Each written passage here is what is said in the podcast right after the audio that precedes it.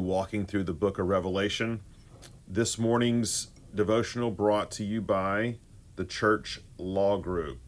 These are the fine folks who make sure our church leaders don't end up doing prison ministry from the inside. And if you need to think about that one for a minute, I'll give you I'll give you a moment. Not original to me, but um, they do great great works great work for us. Anyway, um, we are into Revelation 13 this morning, and this is without a doubt, I think, probably the most heavily debated um, chapter um, in the entire Bible, at least for the church of the last 200 years. And it's here that we that we come upon um, this narrative around the beast or the antichrist and the mark of the beast and and obviously we're going to take some take some time to really digest this and we're going to kind of treat it in a couple of different parts. And so we're going to look at the first part of revelation 13 today and then the second part tomorrow. There's a lot to, to digest here.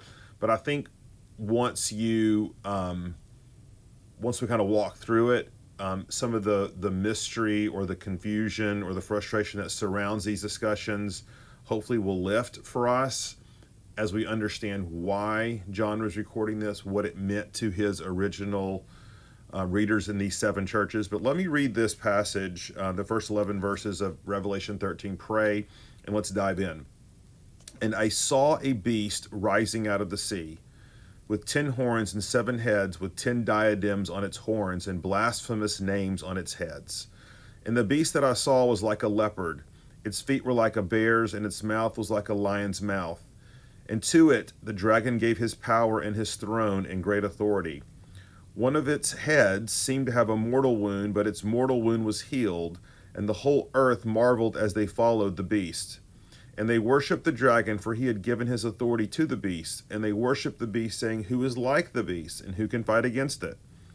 And the beast was given a mouth uttering haughty and blasphemous words, and it was allowed to exercise authority for forty two months. It opened its mouth to utter blasphemies against God, blaspheming his name and his dwelling, that is, those who dwell in heaven. Also, it was allowed to make war on the saints and to conquer them, and authority was given it over every tribe and people and language and nation, and all who dwell on the earth will worship it, every one whose name has not been written before the foundation of the world in the book of life of the Lamb who was slain. If anyone has an ear, let him hear. If anyone is to be taken captive, to captivity he goes. If anyone is to be slain with the sword, with the sword must he be slain. Here is a call for the endurance and faith of the saints. Heavenly Father, we ask for clarity this morning, and we pray that as much as it's possible in our humanness, that we set aside preconceived notions, we set aside um, fanciful speculation, and you give us the the eyes to see, the ears to hear, uh, the sweet um, content of your word this morning that's intended for our hearts and our lives. In Jesus' name we pray. Amen. Obviously, no end of um, speculative inquiry over the last, I, want to say the last 50 years, but it's actually been over the entire history of the church as Christians have come to this passage and try to identify or understand um, who this beast is and what is the nature of its mark. And it's interesting that every era of the church seems to be able to identify or seemingly who they believe the beast is. And so for the reformers, it was the Pope. And for Christians in Nazi, Nazi Germany, it was Hitler and we can go all the way down through various um, um, eras of rulers and kingdoms and reigns and people trying to identify who this beast is. Uh, it's interesting in, mo- in our time, uh, most of the speculation has been entirely upon the future and who is this beast. And, and one of the problems with this sort of approach to this text is it's trying to make, one, it's trying to make clear something that God I don't think is is wanting to make clear to us in the way that we are demanding answers for it. And two, I think we're missing the central point. And, and John tells us the central point in verse 10. He said, Here is a call for the endurance and faith of the saints. So, in other words, whatever is in this passage, John's reminding us this is not to fuel idle speculation.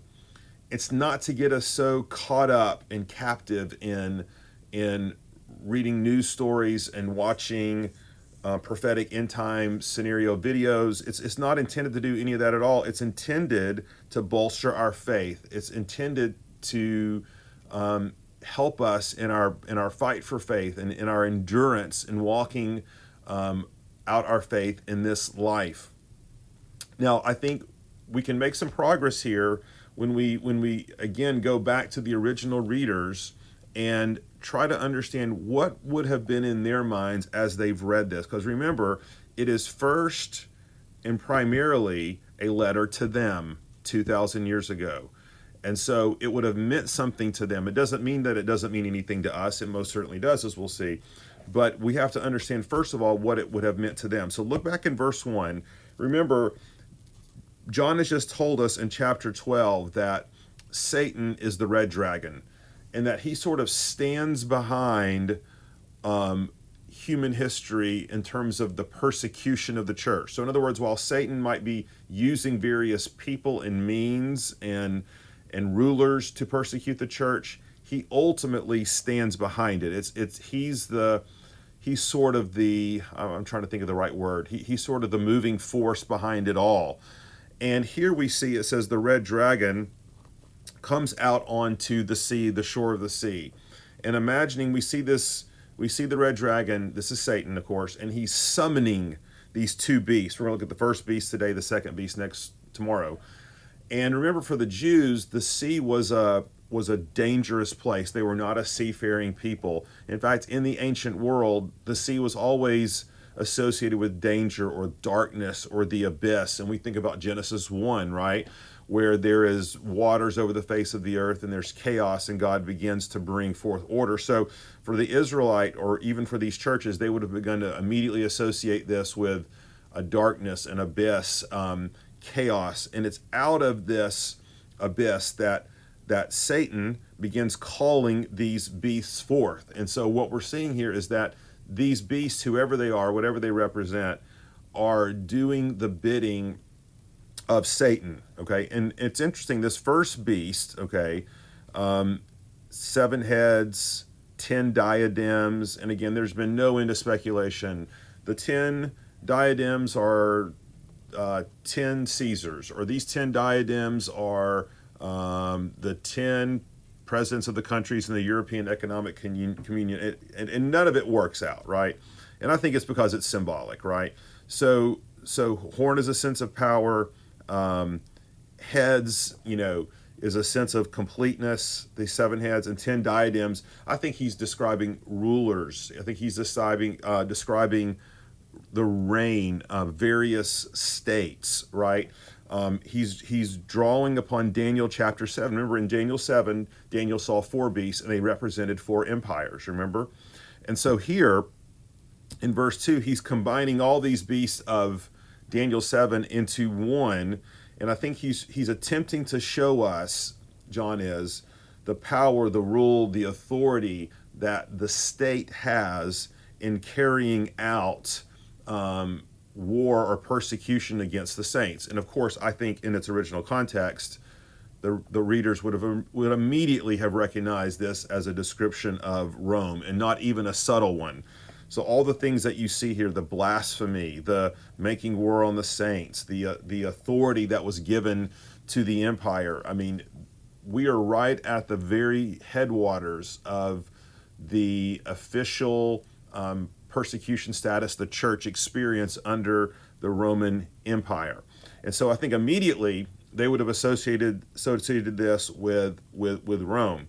Now, interesting it says that one of its heads received a mortal wound and it was healed and then people were amazed. And again, this this has fueled all sorts of who who is this? I remember there was a prophetic book back in the 80s that talked about how the, the United States was the beast and the wound on its head was Pearl Harbor and people saw how that we were wounded and then ro- rose up from the ashes so to speak.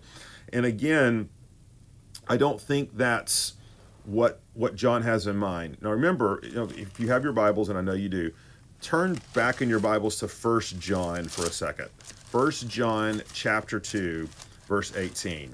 And I think we're going to understand a little more of what John has in mind here, because while there is certainly, I think, a fulfillment of this passage for the people at the time in the Roman Empire, I think that there are subsequent fulfillments for every generation, for every beast, for every organized opposition to the church um, in in the history of humankind. And we see John point us to this in 1 John 2, 18 through 22, 18 and verse 22. Look at eight, verse 18. Children, it is the last hour, and as you have heard that Antichrist is coming, so now many Antichrists have come. Therefore, we know that it is the last hour. Look down at verse 22. Who is the liar but he who denies that Jesus is the Christ? This is the Antichrist, he who denies the Father and the Son. So I think here he's denoting a, a spirit of the age, okay, and telling us that for every era of the church there is a spirit of antichrist. There is a there is an opposition a formal opposition to the church. It could come in the form of the state it can could come in the form of uh, deceptive philosophy and we'll look at that tomorrow. But john says you're talking about an antichrist. This is so so good for us. You're focused on this future antichrist. I'm telling you antichrist is already here. The spirit of antichrist. There's an antichrist for every age. Now i do think what John is pointing us to, okay, is the idea that it may very well be that prior to the preceding preceding the time of Christ, his his second return, there might be an ultimate fulfillment of, of of evil in the form of an empire or person. So, because remember, every age has an antichrist, right? He that's what he's just told us, and so every age of the church has to deal with the embodiment of evil in its midst who's opposing it. So for the Israelites, it was Assyria, then Babylon, then Greece, and then Rome. Um, modern day times, it's Nazi Germany, it's communist Russia. Any era of the church's life where it's being persecuted primarily for its faith, okay, before its faith, excuse me. And so this idea that the the beast suffered a wound and came back and miraculous. I think what John's describing there is that in every era, these beasts, these leaders, rise up to persecute the church, um, but they always fade, don't they? They always fade. They always um, pass from the pages of history. Where is the Roman Empire now? Where is Nazi Germany now? We could go on and on and on, right?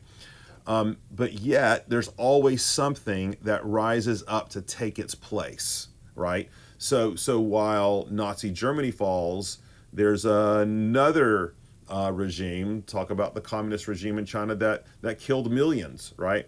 Um, that you know that that reign is still happening in a sense in communist China, but one day it will fall. The Soviet Union it fell, Nazi Germany it fell, but yet we know until Jesus returns there will be a continual rising up of evil opposing the church, persecuting the church.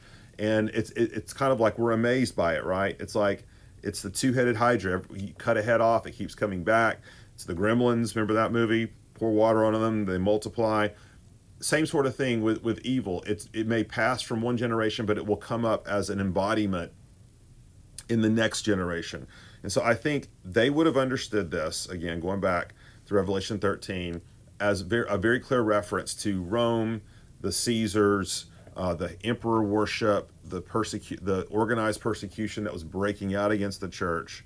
But yet, but yet, um, every age will see its own version of the Antichrist until finally, before the return of Christ, there, there will be this, I think, a culmination, okay, an opposition to the church, an intensification of evil, and whether that's in a person or a, um, uh, or a state or a movement. Obviously, we, we don't know. Now, why is John telling us all this? Okay, I think this is key.